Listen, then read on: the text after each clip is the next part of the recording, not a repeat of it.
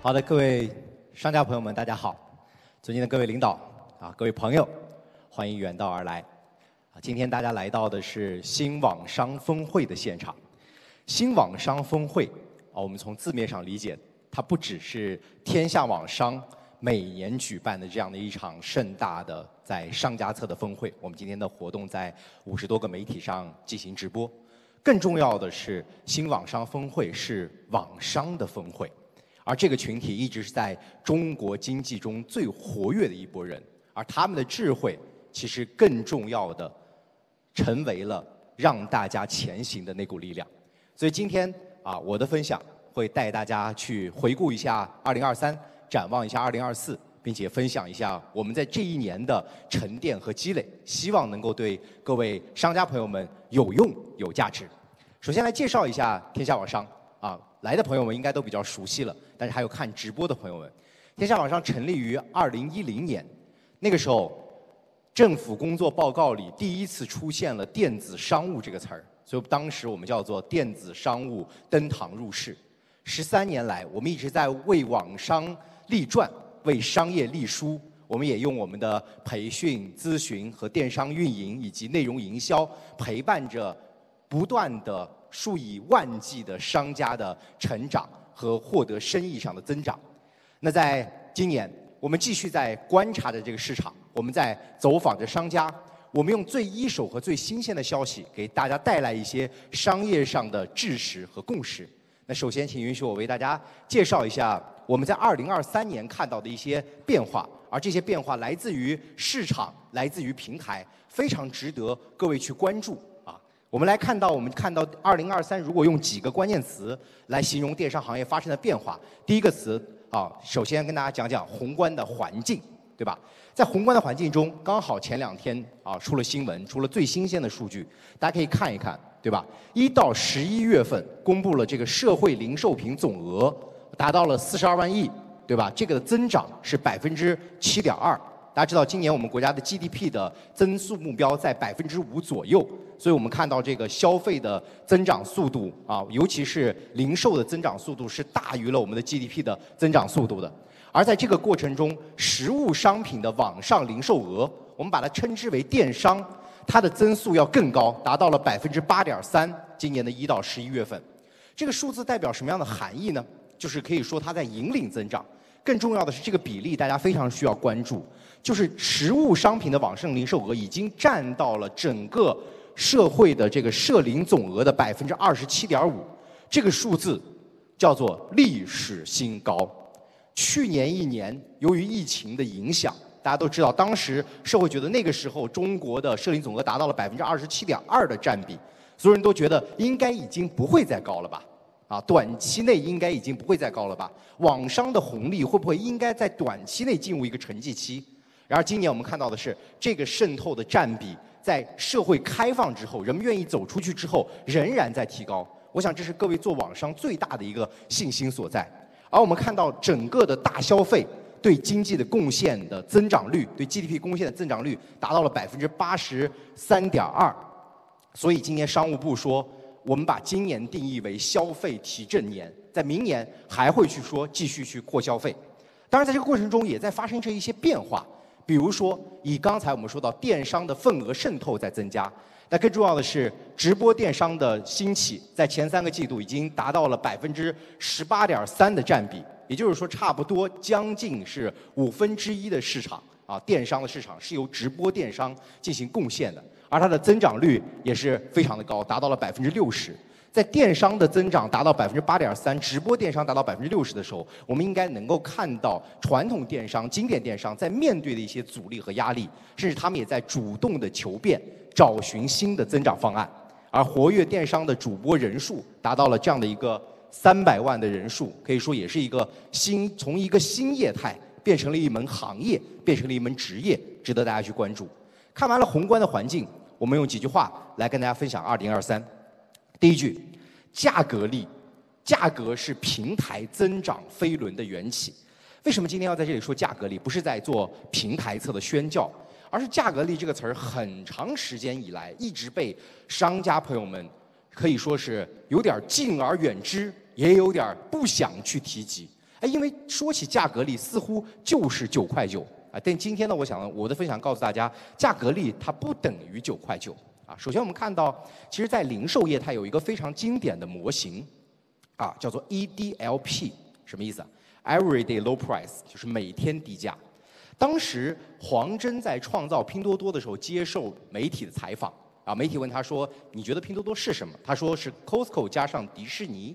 当时大家说，那迪士尼是什么？是砍一刀啊，是种树，玩的很开心。那 Costco 是什么？大家都没理解啊。后来大家理解，原来 Costco 就指的是这种每日低价的模式。只不过 Costco 和山姆是用会员的方式在服务，而以拼多多为代表的这样的电商，其实是在日常将价格降到一个非常低的比例。我们看到整个双十一星图的数据显示，全平台的电商增长只有百分之二点零八。但是我们看到一到十一月电商是不是增长了百分之八？这个数字说明了什么问题？说明了大家已经不会只在大促去买东西，甚至大家在大促的增长可能要低于日常平销的增长。那是为什么？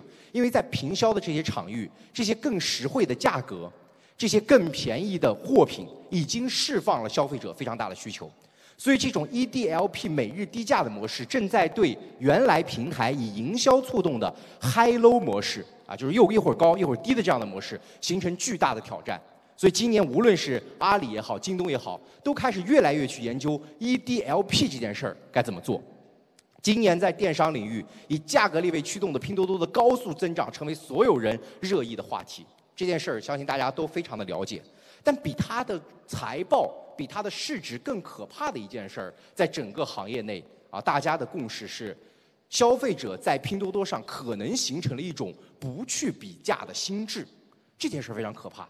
就当一个平台持续的给用户提供低价的时候，用户就认可了你这个平台极低价，所以他在购买的时候不进行比价行为，不代表他买到了最低价，这才是所有的平台最恐惧。也最需要慌张的一件事情，所以在这样的一个大的变化的背景下，我们看到今年淘系面对价格力推出了四五星的价格力指标。我相信说到这儿，大家应该都比较敏感，因为大家在后台能够看到。很简单的跟大家讲一讲逻辑：四星价格力，对吧？是这个平台内的最优价格；五星价格力是市场内的最优价格。如果一个货品降低到了这样的一个价格力，平台会赋予你流量。但是你能不能够承接住这波流量，取决于现在你的商品的转化、商品的质量、商品的口碑。如果你能拿到，相当于你在进行以价换量。那这样的模式的打开，无疑让商家的运营变得更加简单。原来需要通过营销工具、通过开车的玩法，今天通过价格就可以进行让利。那关键是商家要学会怎么去算背后的这笔账。那除了四五星的价格力之外，你去看到京东平台，大家都知道京东是一个以自营为主的平台。但今年它推出最主要的战略就是让自营的品和它的 POP，也就是平台的品进行比价，价低者得流量。那可以说是拿大刀砍向了自己的采购团队，对吧？这件事儿的果敢和决策，充分体现了平台对价格的需求。而每一个平台基本上都开辟了自己的百亿补贴频道，在前几年，而这一年发生最大的一个变化是，百亿补贴的商品在进行大量的扩容，而凡是进入到任何一个平台的百亿补贴商品，往往会要求你拿到全平台的一个最低价格。在平台的视角里，大家可以了解一下，有一个指标叫做高价率，就我这个频道，我的货品有多少是比别人的价格更高的，高价率越低。代表你这个平台做得越好，代表你这个频道做得越好，而这个就是他们的核心的指标和 KPI。所以在这样的驱动之下，在这些场域里，消费者实现了 EDLP 的购买形态。就是即使我几个平台无法改变 HiLo 的模型，但在一些场域的 EDLP 仍然能够带给消费者稳定的体验和平台平稳的增长。说完了这些之后，大家会看到，在今年我们对话了很多的服饰商家。这些服饰商家都会跟我们讲，有一个平台特别好做，叫做唯品会。大家去看唯品会的财报，也会发现，在最近几度完成了非常好的增长。原来唯品会卖的是尾货，卖的是清仓，我们把它称之为软折扣。所谓的软折扣，就是卖那些啊过季货品、临期货品，叫做软折扣。但是慢慢的你会发现，唯品会正在从软折扣卖清仓货，到卖品牌的日常低价，这个变化是非常可怕的。这也是对整个价格在平销期间给予消费者一个确定性的非常大的回应。所以我们看到唯品会在最近特别火，城市的奥特莱斯店也非常的火。这跟整个的经济消费形势相关，也跟我们消费者的心智成长变得越来越理性和务实相关。其实价格力，听我讲完，大家可能觉得确实价格力应该不等于九块九，它代表着一种向供应链要效率，尤其是在需求受到啊冲击、供给啊受到冲击的背景下，我们可能有这么多的产能过剩，怎么样周转跑起来，怎么样做更多的生意，这个时候价格就变成了一个核心因素。大家还记得那个亚马逊最经典的飞轮吗？在那个飞轮里，定义价格的最早的就是电商巨头亚马逊。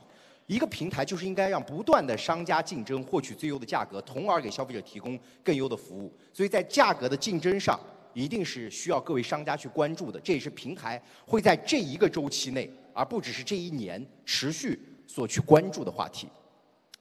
第一句话价格里说完之后，第二句跟大家分享的是。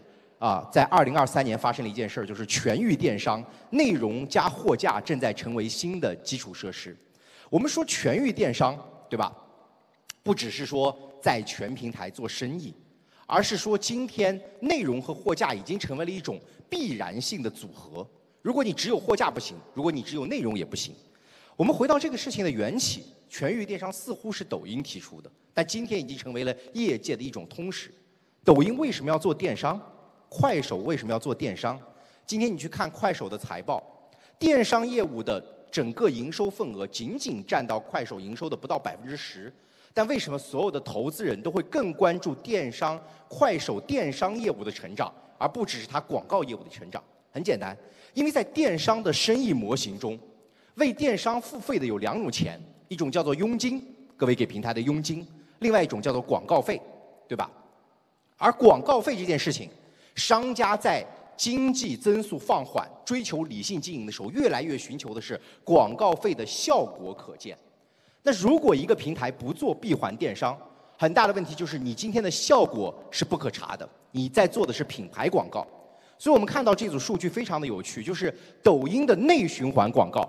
什么叫内循环广告？就在抖音做广告，在抖音成交叫内循环广告，已经占到了它广告比例的百分之三十，这还是去年的数据。而快手最新公布的一个数据是，它的内循环的广告已经占比达到了它的百分之六十。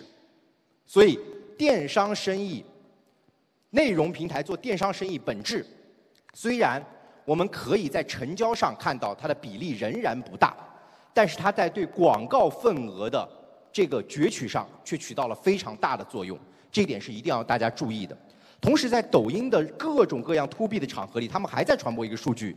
就是他们的消费品的百分之四十的成交会发生在其他的平台，什么意思？就是今天虽然我这里闭环了，对吧？但是还有一部分溢出的效应。那么对品牌方来说意味着什么？意味着品牌方会产生一种心理，就是在抖音投广告是品牌广告里最有效果的，是效果广告里最有品牌的，所以我亏了就亏了吧。所以我如果刚好打平，我也可以做，这就是心智，这就是平台为什么要做这件事儿。而商家更应该是仔细的算清楚这背后的账是什么。除了拉动广告的增长之外，这些内容平台由于电商内容的不断增多，出现了一件事儿，就是它的广告加载率过多。如果你今天在刷抖音视频，刷着刷着出来一条电商，你可能做电商的朋友们没有这么大的烦恼，但当你切换到消费者视角的时候，你就会很崩溃，对吧？抖音内部也是有两条线啊，据说这两条线也会有很大的博弈。所以在这个情况下，他们就开辟了货架这样的场景。快手说它的货架成交占到 GMV 比例的百分之二十，抖音说是百分之三十。这无疑是吸引商家能够在这里有一个稳定的长效的经营。但是在我们对话的更多的商家的沟通里，告诉我，其实抖音的商品卡的成交，在它的大盘大概只占到百分之十左右啊。但是他们对这百分之十也是非常的关注。同样，今年我们必须要留意的一个平台是小红书。小红书在去年年末、今年年初的时候，DAU 就是日活用户突破了一亿人。小红书已经不只是一个上海人精致生活的应用，它是一个十三亿人里面最有消费能力的一亿人的应用。小红书的月月活用户当中，有百分之七十的用户会进行搜索行为，所以小红书今天冲击的或许不是抖音的那个战场，而它最大的冲击的可能是百度的那个战场。搜索是一个非常可怕的事情，因为它代表着精准的需求。所以小红书今年在电商上把自己的自营业务停止了，而专注于买手电商。买手电商只是一个名字，你看到买手背后是张小慧是董洁，而买手电商的本质是闭环电商。小红书要做闭环，它不但在像抖音和快手一样，希望商家把更多效果广告也投放在小红书，同样它想做出它的货架、它的成交链路。而业内普遍认可的是，在今年小红书在认真的做这件事儿，所以小红书平台的这样的变化非常值得大家去关注。当然，传统电商也在解题，京东在做它的彩销直播，双十一达到了一个比较高的份额，可能在一个 C 端的翻译上，你很多的新闻标题叫“京东彩销直播双十一 GMV 破三点八亿”，用户都听不懂，对吧？你都不知道什么叫彩销直播。但是你就看京东在拼命的传播这件事儿，可见他对内容的这个着急。而淘宝的内容化战略年初就被定为五大战略之一，现在经过这个这一次最新的组织架构调整，我们看到直播的业务和内容业务，包括逛逛业务，也完成了非常好的整合，可以说是要啊举何止成全来面对内容电商的竞争。而淘宝做这件事儿，最近一份高盛的报告显示，淘宝的这个 DAU 和它的用户时长。啊，增长了，今年增长了有百分之七啊，这是他们去做内容的核心。所以今天在淘宝的增长里，各位有没有关注到内容的这个场域？逛逛的这个场域也可以对你的货架带来更大的价值。它不只是用户时长，也是希望广告的预算能够在这里。而一个平台要说服商家投广告预算，就必须要证明这个广告的投放是能够有效果的。同时，有内容化的形式，在一个高效成交的场域里，也有助于大家拉动消费者买的更多，进行一些跨品类的教育和购买。这件事儿是平台的需求。所以今天全域电商不是指的是抖音，而指的是电商和货架正在无处不在。全域电商不是让各位去每一个平台上都做电商，而是要用一种一体化的思路，电商、货架、内容该怎么样排布。该怎么样的平台上取得一个好的解法？第三个关键词，新消费从增长到经营。今年的前三季度，新消费披露的融资大概是一百二十七起，合计金额四十七亿，同比减少了百分之十七点八。但如果跟二零二一年比，只有三分之一。我们可以用“新消费遇冷”这四个这几个字儿来形容这个市场是没有问题的。也就是说，今天你在做一个消费品牌，你其实是比较难完成融资的。为什么呢？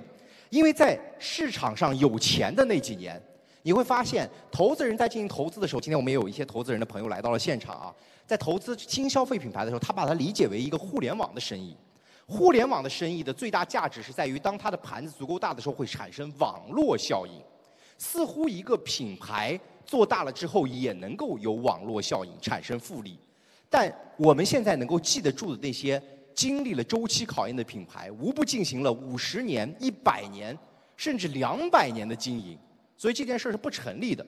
所以慢慢人们发现，互联网和新消费之间没有那么强的关联，新消费更多的是一件规模效应，比网络效应更有价值的事儿。而这个规模效应也需要时间的考验。所以今年整个的新消费品牌在面对投资市场的时候，我们看到原来它是 To VC 在讲故事，啊，To 风险资本在讲故事，今年它要更好的 To C。对吧？更好的 to C，也只有更好的 to C 跑出健康模型的企业，才能够拿到投资人的钱，而投资的那些 GP 才能够从 LP 那里要到钱。所以在往年内关注新消费品牌，我们看的是每个品牌做了什么样的规模，做了什么样的增长。而今年我们可能更关注它的复购效率、利润和现金流。所以我们在今年走访的这些消费品牌，比我们往年走访的消费品牌更有意义。因为以前的消费品牌有可能是被资本堆积出来的打法，而今年我们所有的这些走访的成功案例，它是真的经得起市场考验，甚至有一个健康的财务模型，并且像滚雪球一样不断滚大、长坡厚雪的生意。第四个关键词讲的是这个轻出海靠托管啊，出海其实在整个的生意体量里还是非常非常小的，但今年仅仅是这个非常小的一部分正在发生本质的变化。那在这个里面，我们也简单说一下，对吧？大家如果对出海最亮眼的两个巨头，一个是特目，拼多多旗下特目，它今年在美国市场、在全球市场投入的营销经费就高达二十到三十亿美元，有百分之十五的人，美国人已经成为了特目的用户，而四十八个国家已经完成了覆盖，全年的 GMV 目标达到了一百六十亿美元，这是一个非常可怕的数字。而更可怕的是，由特目推出的这样的一种轻托管、全托管的模式，正在被 TikTok、AE 越来越多的平台使用。什么叫全托管？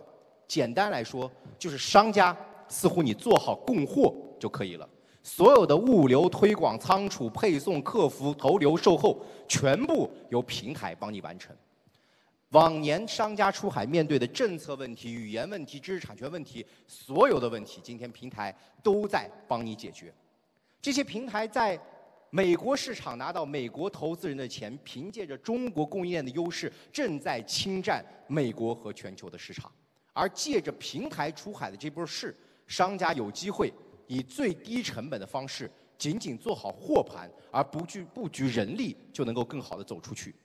另外一个在特目之前就已经有非常好的经营的平台，Shein，对吧？最早做这个服饰供应链，每天有五千个 SKU 可以实现上新。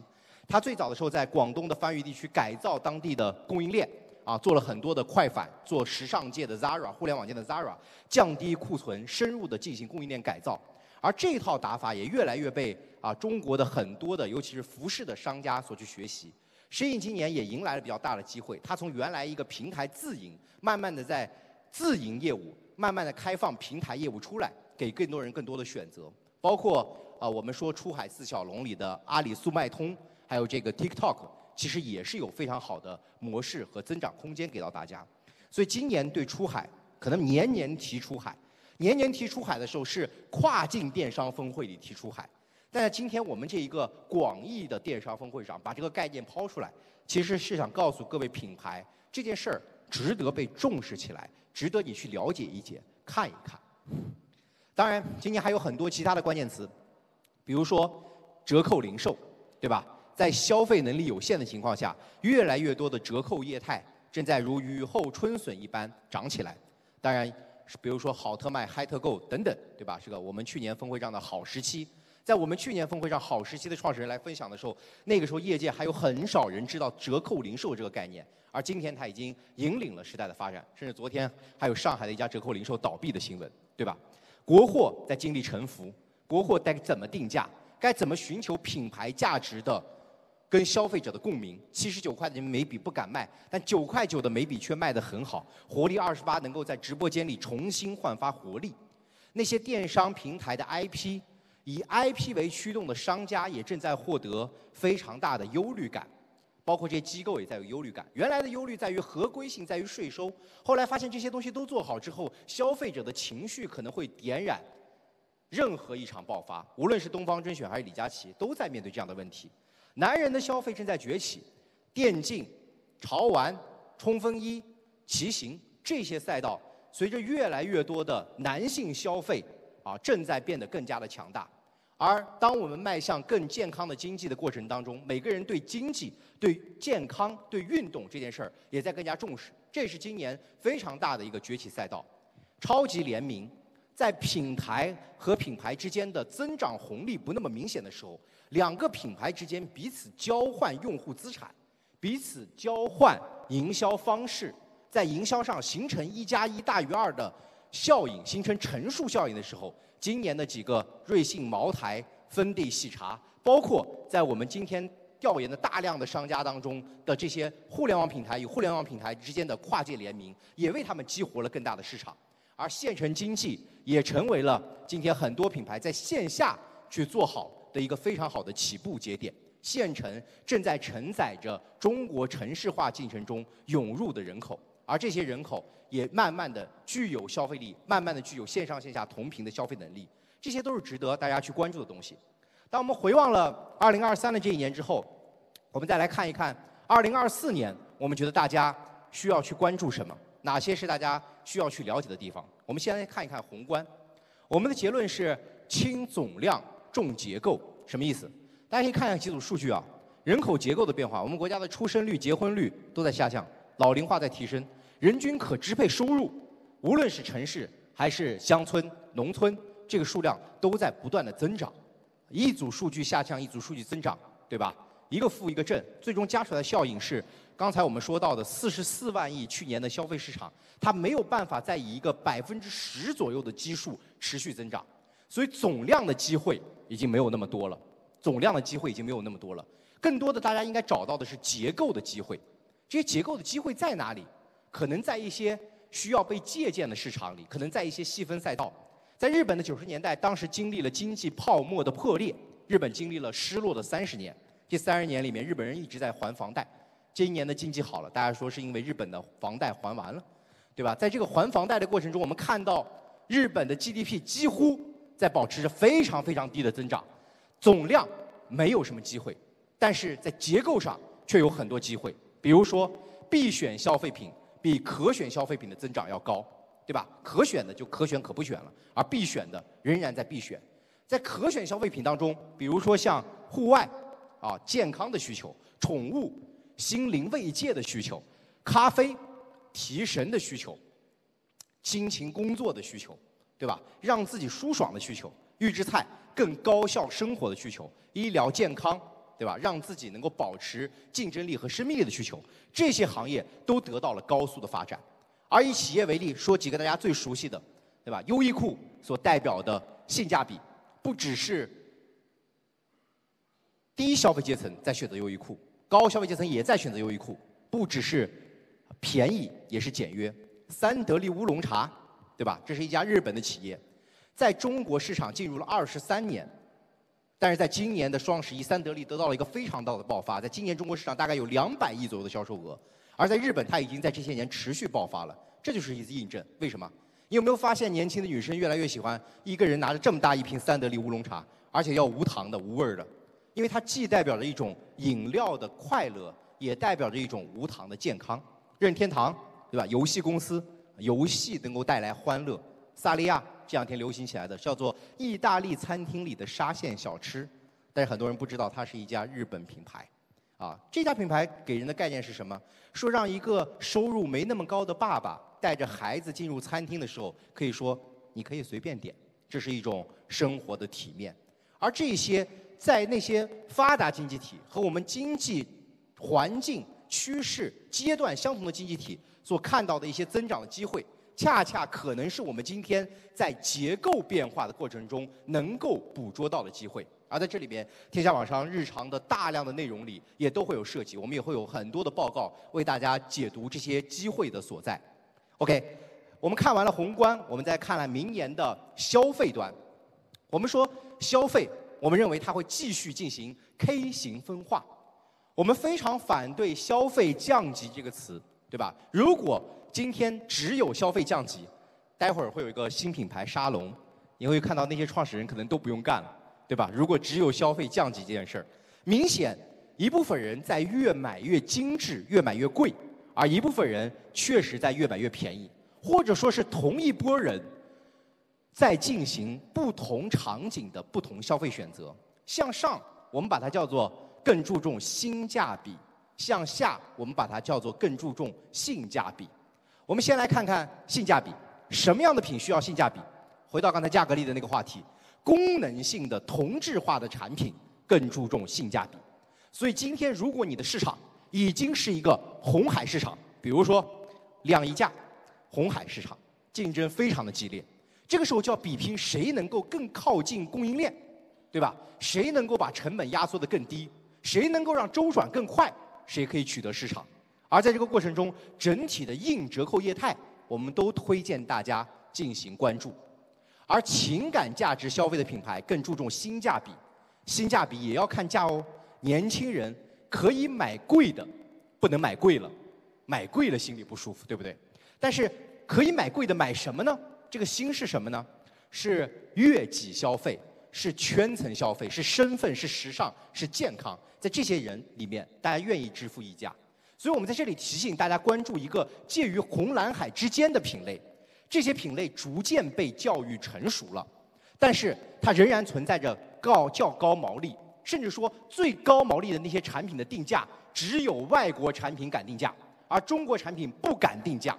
这个过程中说明这个市场还没有完全成熟，但是正在成熟。在这个过程中，国产品牌的平替，我说的平替不只是说给它一个比它低很多的价格，而是比它低一点的价格，但是能够达到它更好的品质，这件事儿值得啊我们的商家去关注。最举几个最简单的例子，在今年天猫双十一的美容仪的排行榜上，第一名国货，而前几年你去看，基本上都是海外品牌，对吧？包括儿童的安全座椅，以前第一名一直都是外国品牌，而今年的第一名、去年的第一名，可能都已经变成了国产品牌。这些东西动辄要卖三四千、四五千，但是国货的机会就在于越来越多的消费者注重性价比，他愿意为心付费，心脏的心也。更重视价格上的差异和理性，而不是盲目的追求国外品牌。再比如说一个品类，床垫，大家知道这两年床垫的生意特别火，出现了很多非常高客单价，动辄上万的床垫，年轻人也在买。后来我们跟这些创始人交流说，你们怎么敢定价这么贵？他说你去看看外国床垫卖多少钱，对吧？线下床垫卖多少钱？我们其实卖的并不贵，但是我们同时把握住了消费者的一种需求。为什么床垫变成了一个崛起的品类？因为年轻人。听了这样一句广告词就动心了，说你人生三分之一的时间在床上，为什么不对自己好一点？对不对？如果我们的经济发展没到这个阶段，也不用对自己好一点吧。到了这个阶段，可能就要去关注这件事儿了。当然，在红蓝海之间还有一个品类叫真正的蓝海品类。今天我们找找寻新蓝海，找寻新蓝海，而真正的新蓝海一定在更细分的市场、更专业的市场里。OK，那讲完了消费端，我们来看供给端。我们刚刚说，真正的蓝海，所以这页特别蓝，对吧？一定是细分市场，而细分市场的本质是细分创新。为什么我们在中国经济网商发展的过程中提细分市场这个词儿？第一个大概念就是中国这么多的人口，决定了我们任何一个省的经济能力可能抵过了人家的一个州、一个国家。我们任何一个品类的人群可能超过了人家一个国家的消费人群。广阔的内需市场是第一个关键词。第二关键词是电商能够形成网络效应。如果一个细分品类只开在一条街上，对不起，它再厉害也无法经营，因为人流量就是有限。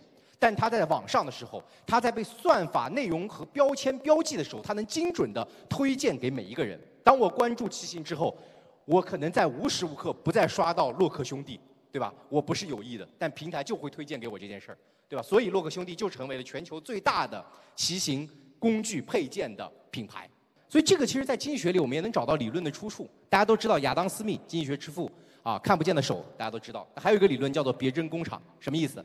就是经济财富的增长，就社会要增长，它有赖于的是劳动生产率的提高，而劳动生产率的提高有赖于的是对生产过程的创新，而创新又有依赖于对劳动的分工，而分工又需要一个大市场。你看。在中国经济和网商这件事儿组合起来，是不是就有这样的潜在的机会？所以这里面有个关键词大家要注意，就是专业化的分工。所以这些细分市场是谁去拿到的？不是你我他，不是普通人，而是他对这个品类基本上有足够的理解和洞察，他在这件事上有足够的专业度。所以你去看，越来越多的医学的人去做了美妆产品，越来越多对运动热爱的人成为了运动的主理人。越来越多的对吃有明显的向往，对美食有非常精研的人，成为了美食品牌的创始人，对吧？所以核心不是细分，而是创新。细分赛道如果谁都能发现，对吧？那也就不是细分赛道了。能够完成那一跃的，一定是对产品进行了本质的创新。在中国以前的历史的发展当中，中国供应链最大的红利叫做人力。我们把中国的资源禀赋叫做人力成本的低下，而今天人力成本已经没那么低了，相对全球还是低的。但是更重要的是，我们会有产品研发、科技创新和对行业的理解，这些东西将成为新时代的细分创新的资源禀赋。所以这是大家需要去关注的，在供给端的。最后我们来看一看，明年我们的科技创新端会有哪些？对整个行业生产力有待于出现的新的变革。我们说内容是必答题，AI 是附加题。哎，他说，哎，内容和 AI 有什么关系？其实，在我们的视野里，直播电商也好，种草也好，AI 也好，它本质上就是对导购的方式在进行变革。它变革的是人们消费的入口问题，所以本质上是一样的问题。为什么说内容是必答题呢？在明年你会发现。达人带货这件事儿的竞争会更加的激烈，会浪淘沙。圈层的意见领袖，原来我们说 KOC、KOL，现在我们可能要关注 KOP，那个 P 是专家的意思。圈层的意见领袖会崛起，他们会影响更多人的品类决策。比如说，在我们的下午，会有老爸评测的副总裁为大家分享，老爸评测如何在母婴的这个赛道里，如何在家庭人群的这个赛道里，成为一个能够把所有的新品牌从零到一啊，很多新品牌从零到一拉起来的一个垂直的这样的 KOL、KOP 的角色。而以自播为代表的内容团队，会越来越多的完成组织内生。我们走访了大量的新品牌。发现这些新品牌在这两年从零做到亿的，它甚至电商都是代运营的，但他小红书团队竟然是自己的，他的抖音团队是自己的，他的淘宝直播团队是自己的，他的种草团队是牢牢掌握在自己手里的。有一个创始人，我在他的办公室里看到了一张屏幕，那个屏幕是他的自播间的主播在直播，他可能会把他的矩阵账号让服务商去帮他运营。但他的官方旗舰店的主播，是当他每一次抬头都能看到那个主播的神态在做什么，只有这样才能够牢牢的控制住这样的一个最核心的场域。大家对这件事情有没有这样的认真的态度？所以在内容成为必答题之后，品牌广告和效果广告的融合会越来越大，大家会越来越去看两者能不能起到一个共同的效率。所以如果你只跟我讲我做品牌广告在这里这个平台，但我这个平台最后就是亏损的，商家也会慢慢的进行止损。对吧？但只有效果广告而没有品牌广告的附加，商家也会对自己的投放的盘子里切得越来越小。在 AI 领域，我们看到今年最大的是 ChatGPT 大模型的产生，所以大厂都在加注大模型。有了大模型，他们可以让商家更轻松地完成商品的发布、设计、海报、文案、翻译、减负、投放。今年三十六氪在淘宝上开了一家淘宝店，用的就是 ChatGPT，还有一些啊这个视觉类的 AI 大模型。那慢慢的，这样的一套他们自己去做的东西，会变成平台能力，开放给更多的商家。而我们用的这个背景，其实就是在我们走访服务商的时候，一位服务商背后的这种数字人，商家培育数字人，成为了今年非常大的一个市场。而且数字人的价格参差不齐，便宜的卖一万，贵的卖五十万，竟然都有商家下单，很可能背后是一样的内核。商家发现数字人可以去提高我闲时段的内容的生产能力，我今天的。甚至是一个动态的客服能力，能够帮你省下人力。那这件事儿，未来说不定就是大势所趋。我还记得在二零一六年的时候，《天下网商》杂志发表的这个呃开刊的这个词上写了一句话，叫做“内容电商边看边买的时代到了”。当时封面上是呃这个韩庚啊这些人对吧？这些人他们来做直播电商。但是二零一六年大家知道薇娅还没火。那个时候没有人觉得直播电商会到来，就像今天可能还有很多人不相信 AI 电商会到来一样。所以这件事儿有可能在今年真正的提高整个行业的效率。当我们聊完了这么多今年和去年之后，今年和明年之后，我们会发现所有的东西都在变化，市场没有想象中的那么乐观，但也没有那么悲观，平台本身也在激烈的竞争，尤其是在。我们觉得自己可能处在下行的这个波动和周期当中，那么商家该如何穿越周期？也许这个问题市场无法回答，平台也无法回答，而能回答的恰恰是那些在这个周期当中从零做到一，在大家都觉得是逆势当中，他能够顺势而借势的商家。当我们处在周期的一个阶段的时候。一个有可能在下行的阶段的时候，我们该怎么样穿越周期？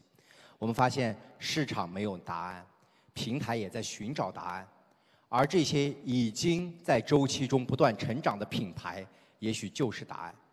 由于屏幕的大小有限，我们只呈现了在最近一个季度天下网商走访的这些品牌的创始人的品牌名称，他们就是这些在周期中成长出来的品牌。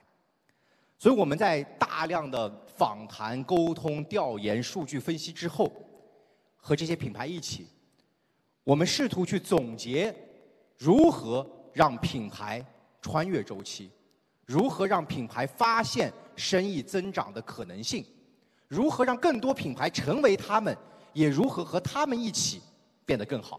这些品牌是天下网商最宝贵的财富，是天下网商的朋友圈，也希望各位。都能够加入我们的这样的一个大的朋友圈，一起去用实践来洞察商业真正的解决方案。